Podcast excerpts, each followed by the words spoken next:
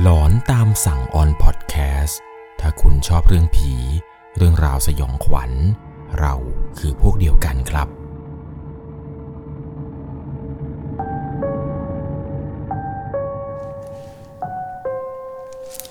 สวัสดีครับทุกๆคนครับ ขอต้อนรับเข้าสู่หลอนตามสั่ง อยู่กับผมครับ 1 1 LC ถ้าพูดถึงห้องต่างๆ ในโรงเรียนเนี่ย ทุกๆคนคิดว่าห้องไหนกันครับ ที่มีความหลอนและความสยองขวัญอยู่ในตัวก็ไก่ ห้องเรียนขอไข่ ห้องดนตรี คอควาย ห้องน้ำงองงู ห้องพักครูสี่หัวข้อนี้ครับ ทุกๆคนเนี่ยคิดว่าถ้าเกิดได้ฟังเรื่องหลอนจากสี่หัวข้อนี้ เรื่องราวของหัวข้อไหน ที่ฟังแล้วเนี่ยจะดูน่ากลัวที่สุด ผมให้เวลาทุกคนคิดทั้งหมด 5 วินาทีครับ 5 4 3 2 1 ทุกๆคนคิดว่าเรื่องที่ผมจะเล่าให้ฟังในวันนี้ นั่นคือห้องไหนกัน เฉลยครับ ห้องที่ผมจะเล่าให้ฟังในวันนี้นั่นก็คือ ห้องดนตรีไทย ถูกต้องแล้วครับ แค่ชื่อเนี่ยก็ขนลุกแล้ว เพราะว่าห้องดนตรีไทยของโรงเรียนแต่ละโรงเรียนเนี่ยจะมีประวัติความสยองขวัญที่แตกต่างกันไป เหมือนกับเรื่องราวของผู้ฟังทางบ้านท่านนี้ครับ ที่ได้ไปพบเจอมา ตอนสมัยเรียนอยู่ที่โรงเรียนแห่งหนึ่ง ทางภาคอีสาน จังหวัดนี้เนี่ยมีอยู่ 4 พยางครับ โรงเรียนที่เธอเรียนเนี่ยเป็นโรงเรียนขนาดใหญ่ เรียกได้ว่าเป็นโรงเรียนชื่อดังประจำจังหวัดเลย ยังไงนะครับ เรื่องราวเรื่องนี้เนี่ยเป็นเหตุการณ์ที่เธอและเพื่อนๆครับ ได้ไปพบเจอมา จนสุดท้าย ต้องพากันไปขอขมายกใหญ่กันเลย ก่อนจะเข้าไปรับชมรับฟังกันนี้ ก่อนอื่น ผมต้องบอกก่อนครับ เรื่องราวเรื่องนี้เป็นเรื่องที่เกิดขึ้นจริง ๆ มาแล้ว จะต้องใช้วิจารณญาณ ในการรับชมรับฟังกันให้ดีๆ โดยเรื่องราวในวันนี้ครับ ถูกส่งมาจากผู้ฟังทางบ้านท่านหนึ่ง ผมขออนุญาตใช้นามสมมติว่าคุณเอิญช่วงที่เธอเนี่ยเรียนอยู่ชั้นป .5 ของโรงเรียนประถมแห่งหนึ่งทางภาคอีสาน โรงเรียนแห่งนี้เนี่ยเป็นโรงเรียนค่อนข้างที่จะมีชื่อเสียง ตัวของเธอเนี่ยเป็นนักดนตรีประจำโรงเรียน วงดนตรีที่เธออยู่นี้ นั่นก็คือวงโปงลาง ในทุกๆเช้าครับ ก็จะพากันมาอยู่ที่ห้องดนตรี มาทำความสะอาดอะไรกันไป พอถึงเวลาเรียนเนี่ยก็จะไปเรียน พักเที่ยงเนี่ยก็จะมาซ้อมดนตรี ถึงเวลาเรียนเนี่ยก็กลับไปเรียน เรียนเสร็จเนี่ยเลิกเรียนมาก็มาซ้อมดนตรี กิจวัตรประจำวันก็จะอยู่ประมาณอย่างนี้นี่แหละครับทำวนไปวนไปเหมือนกับในทุกๆวันให้เป็นวันปกติ จนกระทั่งมีอยู่วันหนึ่งช่วงนั้นเนี่ยเป็นช่วงที่มีการแข่งขันศิลปะหัตถกรรมที่บึงการ เธอเนี่ยต้องซ้อมหนักขึ้น เพื่อจะได้มีความพร้อมในการแข่งขัน และช่วงเวลาหลังเลิกเรียนเนี่ยพากันซ้อมหนักมากครับ ทุกๆวันเนี่ยจะเลิกประมาณ3ามทุ่มเห็นจะได้ วันนั้นเนี่ยหลังจากที่เลิกเรียน ก็มาซ้อมตามปกติจนถึงช่วงหัวค่ำเวลาประมาณสองทุ่มได้พากันซ้อมเสร็จไปแล้วหนึ่งรอบ แล้วก็เป็นช่วงพักเบรกตอนนั้นทุกคนเนี่ยก็ออกไปพักผ่อนนอกห้องดนตรี ก็จะมีรุ่นพี่หนึ่งในนั้นเนี่ย กำลังนั่งเล่นโทรศัพท์อยู่ในห้อง ผ่านประมาณ 5 นาที รุ่นพี่คนที่นั่งอยู่ในห้อง แกเนี่ยก็ร้องโวยวาย พวกเธอในตอนนั้นที่นั่งอยู่หน้าตรงม้าหินอ่อนหน้าห้องเนี่ย ก็พากันวิ่งเข้าไปดูครับ ว่ามันเกิดอะไรขึ้น ตอนที่วิ่งเข้าไป ก็ได้เห็นว่ารุ่นพี่คนนั้นครับ เหมือนแกเนี่ยจะตกใจเป็นอย่างมาก รุ่นพี่อีกคนเนี่ยที่เป็นมือกอง ก็เข้าไปถามครับว่าเป็นอะไร ตอนแรกเนี่ยเหมือนเขาจะไม่พูดครับ เวลาใครถามอะไรเนี่ยแกก็จะไม่ตอบ พอทุกคนเนี่ยเริ่มไม่อยากจะรู้ เพราะว่ามันได้เวลาซ้อมรอบสุดท้ายก่อนจะกลับบ้าน ก่อนที่ทุกคนเนี่ยจะไปได้เครื่องดนตรีของตัวเอง อยู่ดีๆ พี่แกเนี่ยก็พูดขึ้นมาเลยครับ ว่าเรื่องราวเมื่อสักครู่นี้เนี่ยมันเกิดอะไรขึ้น แกก็เล่าให้ฟังว่า ตอนแกกำลังนั่งเล่นโทรศัพท์เนี่ย แกก็นั่งปกติไม่มีอะไร ตอนนั้นรู้สึกง่วง กะว่าจะของงีบสักหน่อย เพราะว่ายังเหลือเวลาอีกตั้งสิบนาที เขาเนี่ยก็เหยียดขาไปทางเครื่องดนตรีครับ แล้วก็เผลอหลับไป พอเขาเหมือนกับหลับไปยังไม่ทันสนิทดี ก็มีความรู้สึก เหมือนมีมือนี่แหละครับ มาจับเขาที่ขาของเขา แล้วมือมือนั้นเนี่ยก็กระชากขาของเขาลงมา จากที่นั่งจะหลับอยู่นี้เนี่ย ตัวของพี่แกนี่แหละครับสไลด์ลงมานอนกับพื้น พี่แกก็เลยร้องขึ้นมา เพราะว่าตอนที่พี่แกลืมตาขึ้นเนี่ย มันไม่มีใครอยู่บริเวณตรงนั้นเลย มีเพียงแค่ตัวแกนี่แหละครับ ที่นั่งอยู่ในห้องห้องนั้น ตอนที่พี่แกพูดจบครับ ทุกคนในวงตอนนั้นเนี่ยก็ต่างพากันหัวเราะ รุ่นพี่คนที่เล่าเนี่ยก็ทำหน้าเหมือนว่าทำไมไม่มีใครเชื่อเขาเลย เพราะปกติแล้วครับรุ่นพี่คนนี้เนี่ย แกจะเป็นคนที่ชอบอำเรื่องพวกนี้อะไรอยู่บ่อยครั้ง เลยทำให้ทุกคนเนี่ยคิดว่า พี่แกน่าจะพูดอำขึ้นมาอีก เลยไม่มีใครเชื่อ รวมแม้กระทั่งตัวของเธอเองครับ ก็ไม่เชื่อเช่นเดียวกัน รุ่นพี่มือกองเนี่ยก็เลยพูดแทรกขึ้นมาว่า เฮ้ย เรื่องแบบนี้ไม่ควรมาพูดอำหรือมาพูดล้อเล่นนะเว้ย มันพิสูจน์กันไม่ได้ก็จริง รุ่นพี่คนที่โดนเนี่ยแกก็ยังเสียงแข็งครับ บอกว่า ก็กูเจอจริง ๆ เรื่องจริงนะเว้ยไม่ได้อำเลย ตอนนั้นเองครับตัวของเธอเองก็เลยถามรุ่นพี่คนนี้ว่า พี่น่าจะเหนื่อยหรือเปล่าพอหลังจากที่พูดเสร็จครับ ครูเนี่ยก็เดินเข้ามาถามว่าทำไมทำไมเป็นไรกันคุยอะไรเสียงดังเลยทำไมไม่ซ้อมกัน เวลาใกล้ถึงแล้วนะ ซ้อมหน่อยซ้อมหน่อย รุ่นพี่ที่เป็นมือกองเลยครับ ก็ไม่ได้เล่าเรื่องราวเลยเมื่อสักครู่นี้ให้ได้ฟัง แกเนี่ยก็เดินไปที่กองของตัวเอง แล้วก็เตรียมตัวที่จะซ้อมกันตามปกติ วันนั้นเนี่ยหลังจากที่คุยอะไรกันเสร็จเรียบร้อยครับ ก็เข้าสู่การซ้อมครั้งสุดท้ายก่อนที่จะกลับบ้าน หลังจากซ้อมรอบสุดท้ายเสร็จครับ ทุกคนก็ต่างพากันแยกย้ายกลับบ้านใครบ้านมัน จนกระทั่งครับ เช้าวันถัดมา ทุกๆคนก็มาโรงเรียนกันตามปกตินี่แหละครับ ก็ทำทุกอย่างเหมือนเดิมเหมือนกับทุกๆวันที่มีเรียน เรียนเสร็จก็ไปซ้อม ซ้อมเสร็จเนี่ยกว่าจะได้กลับบ้านก็ประมาณ3ามทุ่มกว่าเห็นจะได้ ก็วนไปวนมาอย่างนี้นะครับ กิจวัตรประจำวันก็จะไม่มีอะไรที่มันนอกเหนือกว่านี้แล้ว พอถึงวันที่จะต้องออกเดินทางไปแข่งที่บึงการนี้ กว่าจะไหว้พระกว่าจะขอพรอะไรกันเสร็จเนี่ยก็ปาเข้าไปประมาณ8ปดโมงครึ่งก็ออกเดินทางจากโรงเรียนนี่แหละครับ มุ่งตรงไปที่จังหวัดบึงการ ทุกอย่างเนี่ยก็ราบรื่นไปด้วยดี พอถึงวันแข่งครับ พวกเธอเด็กก็ได้มีการไหว้ครูเหมือนทุกๆครั้ง ที่ก่อนจะทำการแสดง จะมีการไหว้ครูบรมครูอะไรต่างๆ นานา หลังจากที่ขึ้นเวทีเช็คเสียงแข่งขันอะไรไปด้วยความราบรื่นแล้ว เข้าสู่การแข่งขันของจริง วงของเธอเนี่ยก็ทำเต็มสุดความสามารถเลยครับ เรียกได้ว่ามีเท่าไหร่เนี่ยใส่กันไม่ยัง้ง หลังจากที่แข่งขันอะไรจบครับ ก็พอจะถึงเวลากลับบ้าน พากันช่วยขนข้าวขนของขึ้นรถ เหมือนมันเป็นรถรับส่งนักเรียนนี่แหละครับ ตอนที่โรงเรียนเนี่ยเอาไป เป็นรถสองแถวง่าย ๆ แต่ว่ามันใหญ่พอสมควร มันจะมีที่ว่างตรงกลาง เอาไว้วางเครื่องดนตรีตรงนั้นได้ หลังจากที่ทุกคนครับขนข้าวขนของอะไรขึ้นรถเสร็จเนี่ย ก็มุ่งหน้ากลับไปยังจังหวัดบ้านเกิด ระหว่างทางเนี่ยก็ได้มีการเที่ยวแวะซื้อของฝากบ้าง ซื้อของอะไรต่างๆ นานาระหว่างทางไป การเดินทางในครั้งนี้ครับ จากบึงการเนี่ยจะไปถึงที่โรงเรียน ก็ใช้ระยะเวลาพอสมควร พากันเดินทางออกจากบึงการไป ไปถึงโรงเรียนประมาณ2องทุ่มเกือบจะ3ามทุ่มเห็นจะได้ เพราะเนื่องจากว่ารถของโรงเรียนเนี่ยแวะเที่ยวหลายที่มากๆ บางคนในยผู้ปกครองที่อยู่บ้านใกล้โรงเรียนเนี่ยแกก็มารับ บางคนที่อยู่บ้านไกลๆเนี่ยครูก็อาสาที่จะขับรถไปส่งให้ หลังจากนั้นครับรถรับส่งของพวกเขาเนี่ยก็วิ่งตรงมาถึงโรงเรียน พอมาถึงก็ได้มีการขนเครื่องดนตรีครับเข้าไปเก็บไว้ในห้องซ้อม หลังจากที่ขนของเสร็จอะไรเสร็จเรียบร้อยเนี่ย ก็ล็อกห้องดนตรีตามปกติ เตรียมตัวที่จะกุญแจไปให้ครู เพื่อให้คุณครูนี่แหละครับ พากลับไปส่งอย่างที่บ้าน บ้านของเธอเนี่ยกับบ้านของครูเนี่ยใกล้กันมาก เลยไปส่งคนที่บ้านไกลๆกันก่อน เนื่องจากว่าตัวของเธอเองเนี่ยบ้านใกล้กับครู เอาไว้เป็นคิวสุดท้ายเลยแหละครับ ในการรับส่งนักเรียน หลังจากที่ส่งเธอเสร็จเนี่ยครูก็จะได้ขับรถกลับบ้านเลยทันที หลังจากที่ครูเนี่ยเริ่มไล่ส่งนักเรียนทีละคนทีละคนไปเรื่อยๆ จนกระทั่งมาถึงบ้านของเธอนี่แหละครับ ที่ได้มาส่งเป็นคนสุดท้าย หลังจากนั้นเนี่ยเธอก็ยกมือไหว้สวัสดีคุณครู แล้วก็ขอบคุณคุณครูที่มาส่ง ตัวเธอเองเนี่ยก็เดินเข้าไปในบ้าน อาบน้ำอาบท่าเตรียมตัวที่จะนอน ตอนนั้นหลังจากที่อาบน้ำเสร็จเนี่ยก็ล้มตัวลงนอนบนเตียงนุ่มๆ ผ่านไปได้ประมาณ 30 นาที เป็นช่วงที่เธอเนี่ยกำลังกึ่งหลับกึ่งตื่น ปรากฏว่าเธอได้ยินเสียงเหมือนกับเป็นเสียงคนตีเครื่องเล่นโปงลาง เสียงเนี่ยดังแว่วมา ตอนแรกก็ไม่ได้รู้สึกอะไร เพราะว่าอยู่กับเครื่องดนตรี เสียงดนตรีเนี่ยได้ยินมาบ่อย มันอาจจะอยู่ในหูก็ได้ เธอก็แกล้งทำเป็นไม่สนใจ เสียงนั้นเนี่ยมันก็ดังขึ้นเรื่อยๆเรื่อยๆ จนเธอเริ่มแปลกใจว่ามันไม่ใช่แล้ว เสียงที่ได้ยินเนี่ยมันไม่ใช่เป็นเสียงที่อยู่ในหูของเธออย่างแน่นอน ในขณะที่กำลังคิดไปอยู่นี้นี่แหละครับว่าเสียงที่ได้ยินเนี่ยมันมาจากไหนปรากฏว่ามันก็เริ่มมีเสียงคล้ายๆ กับว่าเป็นเสียงดังขึ้นมา เริ่มแปลกใจว่าสิ่งที่เจอเนี่ยน่าจะไม่ใช่จนกระทั่งมันมีเสียงแชทกลุ่มดังขึ้นมาพร้อมกันถึง 3 ข้อความ พวกเพื่อนๆนี่แหละครับ พิมพ์เข้ามาในไลน์กลุ่มว่า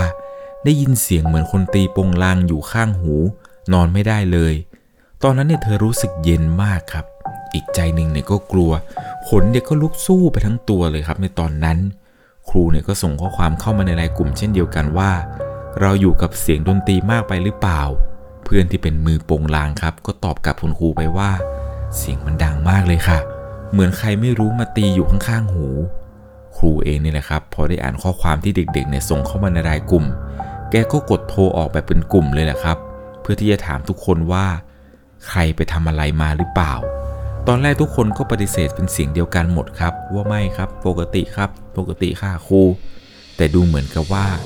รุ่นพี่ในวงเนี่ยครับที่เป็นมือรำมนาเนี่ยแกพูดขึ้นมาว่า ตอนก่อนจะกลับ เขาขึ้นมาบนรถ เขาได้ข้ามเครื่องดนตรีโปงลาง ซึ่งเครื่องดนตรีเนี่ยจะอยู่สูงมาก แต่ตอนนั้นเนี่ยมันไม่มีที่เก็บ เลยต้องเอาไปวางไว้ตรงช่องตรงกลางของรถ พี่แกเนี่ยก็ไม่รู้หรอกครับว่ากล่องเนี่ยเป็นกล่องอะไร แกคิดว่าคงไม่มีอะไรหรอก แกก็เลยเดินข้ามไปนั่นแหละครับ ข้ามกล่องดนตรีไปอยู่อีกฝั่งหนึ่ง พอครูได้ฟังเรื่องราวที่พี่คนนี้เล่าเนี่ย ครูเนี่ยก็บอกทุกคนครับว่า เราต้องไปขอขมานะ ถ้าไม่ขอขมาเนี่ยคืนนี้คงไม่รอดกันแน่ ครูเองนี่แหละครับ พิมพ์ไปบอกนักเรียนทุกคนว่า ให้รอ รออยู่ที่บ้านนี้เลยไม่ต้องไปไหน ครูแกก็ขับรถกระบะครับ มาไล่รับนักดนตรีทุกคนทุกคน จนกระทั่งทุกคนนี่แหละครับ มาพร้อมเพียงกันอยู่ในโรงเรียน เพื่อเตรียมตัวที่จะขอขมาจำได้ดีว่าเวลาตอนนั้นเนี่ยเป็นเวลาใกล้ๆประมาณตีหนึ่งกว่าจะได้ ครูเนี่ยก็บอกว่าอานักเรียน ตั้งสติตั้งสติ ซึ่งตัวเธอเองเนี่ยทำผิดก็ต้องมาบอกครูครับ มาขอครูบาอาจารย์ที่เราเนี่ยได้ร่วงเกินท่านไป หลังจากนั้นเนี่ยครูก็เปิดห้องดนตรี ตอนเปิดประตูออกไปเนี่ยเหมือนกับมีลมจากไหนก็ไม่รู้ครับ ตีเข้ามาทั้งๆที่หน้าต่างก็ไม่ได้เปิด ลมเนี่ยในห้องน่าจะไม่มี ทุกคนตอนนั้นเนี่ยตกใจมากครับ รวมไปถึงตัวของเธอด้วยก็กลัวเช่นเดียวกัน ครูเนี่ยก็พูดขึ้นมาว่า ไม่ต้องกลัวไม่ต้องกลัวใจเย็นเย็นๆเย็นๆทุกคน หลังจากนั้นเนี่ยครูก็กล่าวครับว่าพวกเด็กนักเรียนเนี่ยล่วงเกิน ก็ขอให้ครูบาอาจารย์เนี่ยให้อภัยเด็กด้วย เด็กมันคงไม่ตั้งใจจริง ๆ หลังจากที่แกพูดจบครับแกก็ท่องบทสวดขอขมาพอขอขมาเสร็จเนี่ยก็อยู่ในห้องดนตรีกันจนถึงเช้าเลย พอตอนเช้ามาครับครูก็ออกไปซื้อพวกผลไม้ทูบเทียน เพื่อที่จะมาขอขมาอีกครั้ง หลังจากทำพิธีเสร็จอะไรเสร็จเนี่ยก็แยกย้ายกันกลับบ้าน เนื่องจากว่าช่วงนั้นเนี่ยเป็นช่วงใกล้สอบพอดี มันก็จะเป็นวันเปิดเรียนตรงกับวันสอบ โดยปกติแล้วเนี่ยพวกเขาต้องไปที่ห้องดนตรี เพื่อทำความสะอาดกันตามปกติ แต่วันนี้เนี่ยมันไม่มีนักดนตรีแม้แต่คนเดียว พวกเขาเองเนี่ยต่างไม่กล้าที่จะเข้าห้องดนตรีห้องนั้น จนกระทั่งถึงสอบวันสุดท้ายนี่แหละครับ ทุกคนได้มาคุยกัน รุ่นพี่ที่เป็นมือกองก็พูดขึ้นมาว่า ยังไง เราก็ต้องซ้อมนะ เราก็ขอขมาแล้วคงไม่มีอะไรเกิดขึ้นหรอก ตั้งแต่วันนั้นครับเป็นต้นมา การขอขมาของพวกเขาเนี่ยก็ได้ผลจริง ๆ จนกระทั่งตัวของเธอนั้น ขึ้นมาเรียนในชั้นป .6 ช่วงนั้นก็มีการแข่งขันศิลปะหัตถกรรมที่ขอนแก่นเช่นเดียวกับที่บึงการ เมื่อตอนหลายปีมาแล้ว วันนั้นเนี่ยเธอก็ซ้อมกันตามปกตินี่แหละครับ ซ้อมเช้าซ้อมเที่ยงซ้อมหลังเลิกเรียนทำทุกอย่างที่เหมือนเคยทำกันมา วันนั้นเนี่ยครูบอกว่าครูจะเลิกซ้อมไวเนื่องจากครูเนี่ยติดประชุม ทุกคนเนี่ยก็ต่างพากันแยกย้ายกันกลับบ้าน เหลือเพียงแค่เธอ แล้วก็เพื่อนผู้ชายในวง แล้วก็น้องของเขาครับ แล้วก็มีพี่คนหนึ่งที่อยู่มัธยมเนี่ยชื่อพี่ตาย มารอรับน้องที่เรียนพิเศษทุกวัน พี่ตายเนี่ยแกจะมานั่งอยู่ตรงหน้าห้องดนตรี พวกเขากับพี่ตายเนี่ยสนิทกันมาก แล้วก็เล่นกันตามภาษาเด็กอะไรไป เนื่องจากว่าช่วงนั้นเนี่ยเป็นช่วงพักยังไม่ได้ซ้อม พี่ตายเนี่ยแกก็เหมือนกับจะปวดปัสสาวะ เลยขอใช้ห้องน้ำที่อยู่หลังห้องดนตรีไป แกเนี่ยก็เดินมุ่งหน้าเข้าไปครับ เดินผ่านตรงเครื่องดนตรี ทุกๆ ครั้งที่จะไปเข้าห้องน้ำเนี่ยมันจะต้องเดินฝ่าเข้าไปอย่างนี้แหละครับ เครื่องดนตรีเนี่ยก็วางอยู่ซ้ายขวา มีระนาด มีตะโพน มีนู่นนี่นั่นอะไรต่างๆ นานา คือถ้าจะเข้าห้องน้ำเนี่ยยังไงก็ต้องเดินผ่านเครื่องดนตรีพวกนี้อย่างแน่นอน พอพี่ต่ายแกเข้าไปห้องน้ำนี่แหละครับ เพียงแค่ไม่นาน แกก็วิ่งหน้าตาตื่นออกมา ตอนนั้นทุกคนเนี่ยก็ต่างพากันตกใจกันอย่างมาก เธอก็เลยถามว่าเป็นอะไรเป็นอะไรพี่เป็นอะไร แต่เหมือนกับว่าแกจะไม่ตอบครับ แกเนี่ยเอาแต่นั่งร้องไห้อย่างเดียวพวกเพื่อนผู้ชายในวงก็ถามพี่แกว่า เอาไงกลับบ้านไหมกลับบ้านหรือเปล่า น้องของพี่ต่ายเนี่ยก็เลิกเรียนพิเศษพอดี พ่อแม่พี่ต่ายเนี่ยก็มารับทันทีครับ ตอนนั้นเนี่ยพวกเขาก็งง งงมากกว่าว่าพี่เนี่ยเขาเป็นอะไร และตอนนั้นนี่แหละครับ เขาก็พูดประโยคทิ้งท้ายว่า ระวังนะ พวกเรานี้ยิ่ง แกเนี่ยจบบทสนทนาเท่านี้ครับ ยิ่งอะไรก็ไม่ยอมบอก ตอนนั้นทุกคนเนี่ยงงกันไปกันใหญ่ หลังจากนั้นเนี่ยพี่ต่ายก็รับน้องกลับบ้านไปครับ ก็เหลือเพียงแค่ตัวของเธอ เพื่อนผู้ชายในวง และก็น้องของเพื่อนอยู่กัน 3 คน พากันนั่งอยู่ตรงม้าหินอ่อนหน้าห้องดนตรี เวลาตอนนั้นเนี่ยเป็นเวลา5้าโมงกว่าจะ6กโมงแล้ว เธอเองเนี่ยก็ชวนเพื่อนไปเอากระเป๋าที่อยู่ในห้องดนตรี พอพวกเขาเนี่ยจะเข้าไปเอากระเป๋า ก็ได้เห็นว่ามันมีเงาเหมือนคนเนี่ยกำลังมุ่งหน้าไปทางห้องน้ำตอนนั้นทุกคนหยุดยืนดูชะงงัก อยู่ตรงหน้าห้องไม่มีใครกล้าเดินเข้าไปแม้แต่น้อย เหมือนกับว่าร่างกายเนี่ยสั่งให้หยุดเดินยังไงอย่างนั้น ร่างใหญ่ ๆ ที่เธอเห็นว่าเดินอยู่ในห้องดนตรีไทยนี้ มันเป็นร่างที่สูงใหญ่ คล้ายผู้ชาย ยืนอยู่ตรงประตูที่จะออกไปทางห้องน้ำตอนนั้นเนี่ยเธอตกใจมากครับก็เลยรีบวิ่งออกมา เพราะว่าหน้าโรงเรียนกับห้องดนตรีเนี่ยคือมันใกล้กันมาก เธอเนี่ยก็ยืนอยู่หน้าโรงเรียนได้สักพัก คิดวิธีที่จะไปเอากระเป๋าออกมา มันก็มีน้องอยู่คนหนึ่งครับ เป็นเด็กป .5 จะมาขอยืมโทรศัพท์โทรหาผู้ปกครองให้มารับ พวกเขาเองเนี่ยก็ให้น้องนี่แหละครับยืมโทรหาผู้ปกครอง หลังจากที่น้องเนี่ยโทรเสร็จปุ๊บ น้องก็ขอบคุณพวกพี่ๆ น้องเนี่ยเห็นดูสีหน้าแววตาของพวกเราแล้ว ดูท่าทางจะไม่ค่อยดีเท่าไหร่ น้องก็เลยถามว่าเป็นอะไรกันเหรอพี่ พวกเขาในตอนนั้นก็ตอบกลับไปครับว่า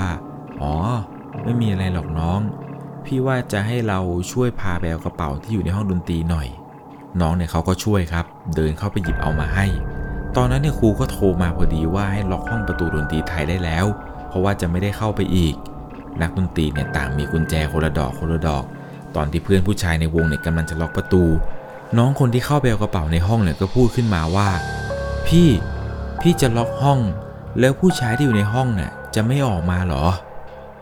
พวกเขาพอได้ยินแบบนั้นครับ ก็รีบตอบน้องกลับไปครับว่าไม่มีนะ เพราะว่าวันนี้เนี่ยยกเลิกซ้อม น้องเขาเนี่ยยังบอกเลยว่า ก็พี่ผู้ชายคนนั้นเนี่ยยังยืนอยู่ที่เดิมเลย แกยืนอยู่ตรงหลังห้องอะพี่ ตอนนั้นเนี่ยบอกตามตรงว่าเธอเนี่ยอยากจะออกจากจุดจุดนี้มาก เธอเนี่ยรีบบอกให้เพื่อนรีบไปล็อกประตูครับจะได้รีบไปอยู่ตรงหน้าโรงเรียน หลังจากที่เพื่อนล็อกประตูเสร็จเรียบร้อยแล้ว ก็พากันวิ่งออกมาจนถึงหน้าโรงเรียนทันที น้องเขาเนี่ยก็ยังยืนยันคำเดิมว่า เมื่อสักครู่เนี่ยเห็นผู้ชายอยู่ในห้องดนตรีไทยจริง ๆ พวกเขาก็เลยบอกน้องครับว่าน้องน่าจะตาฝาดแล้ว จนกระทั่งครับ ทุกคนเนี่ยก็พากันแยกย้ายกลับบ้านอะไรกันไป วันต่อมานี่แหละครับเลิกเรียน พวกเขาเนี่ยก็เห็นพี่ตาย เลยไปถามว่าพี่ตาย เรื่องวันนั้นเนี่ยพี่ตายเห็นอะไรเจออะไรเข้าให้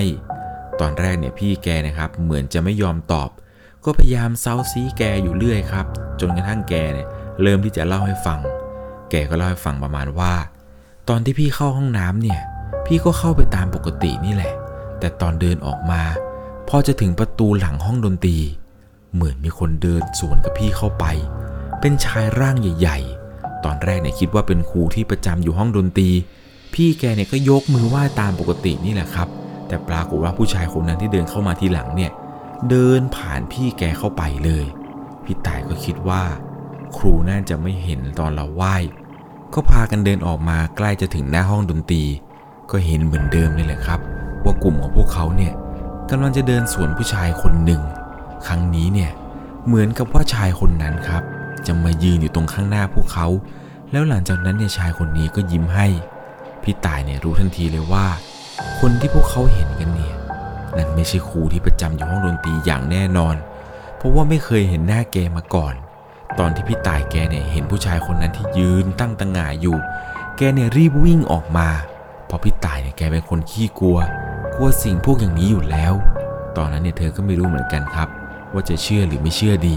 แต่หลังจากวันนั้นเนี่ยก็ไม่มีเหตุการณ์อะไรแปลกๆเกิดขึ้นอีกเลย เธอเนี่ยก็ไม่รู้เหมือนกันครับ ว่าสิ่งที่พวกเขาเนี่ยเจอ มันเจอกี่เหตุการณ์กันแน่ แต่เธอเนี่ยเชื่ออย่างหนึ่งเลยว่า ทุกเครื่องดนตรีไทย เด็กดนตรีจะรู้ ว่าของทุกชั้นเนี่ยมีครูที่สิงสถิตอยู่ในนั้นอย่างแน่นอน นี่ก็เป็นอีกหนึ่งประสบการณ์ครับของผู้ฟังทางบ้านที่ได้ไปพบเจอมา ย่างไงแล้วนะครับ เรื่องราวความสยองขวัญใน EP นี้เนี่ยผมต้องบอกก่อนเลยว่า จะต้องใช้วิจารณญาณในการรับชมรับฟังกันให้ดีๆ เลยแหละครับ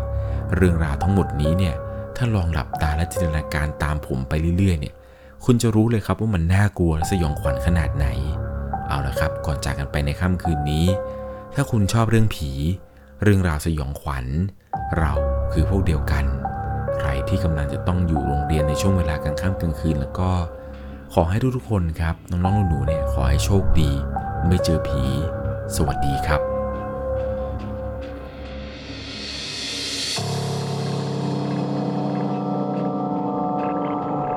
สามารถรับชมเรื่องราวหลอนๆเพิ่มเติม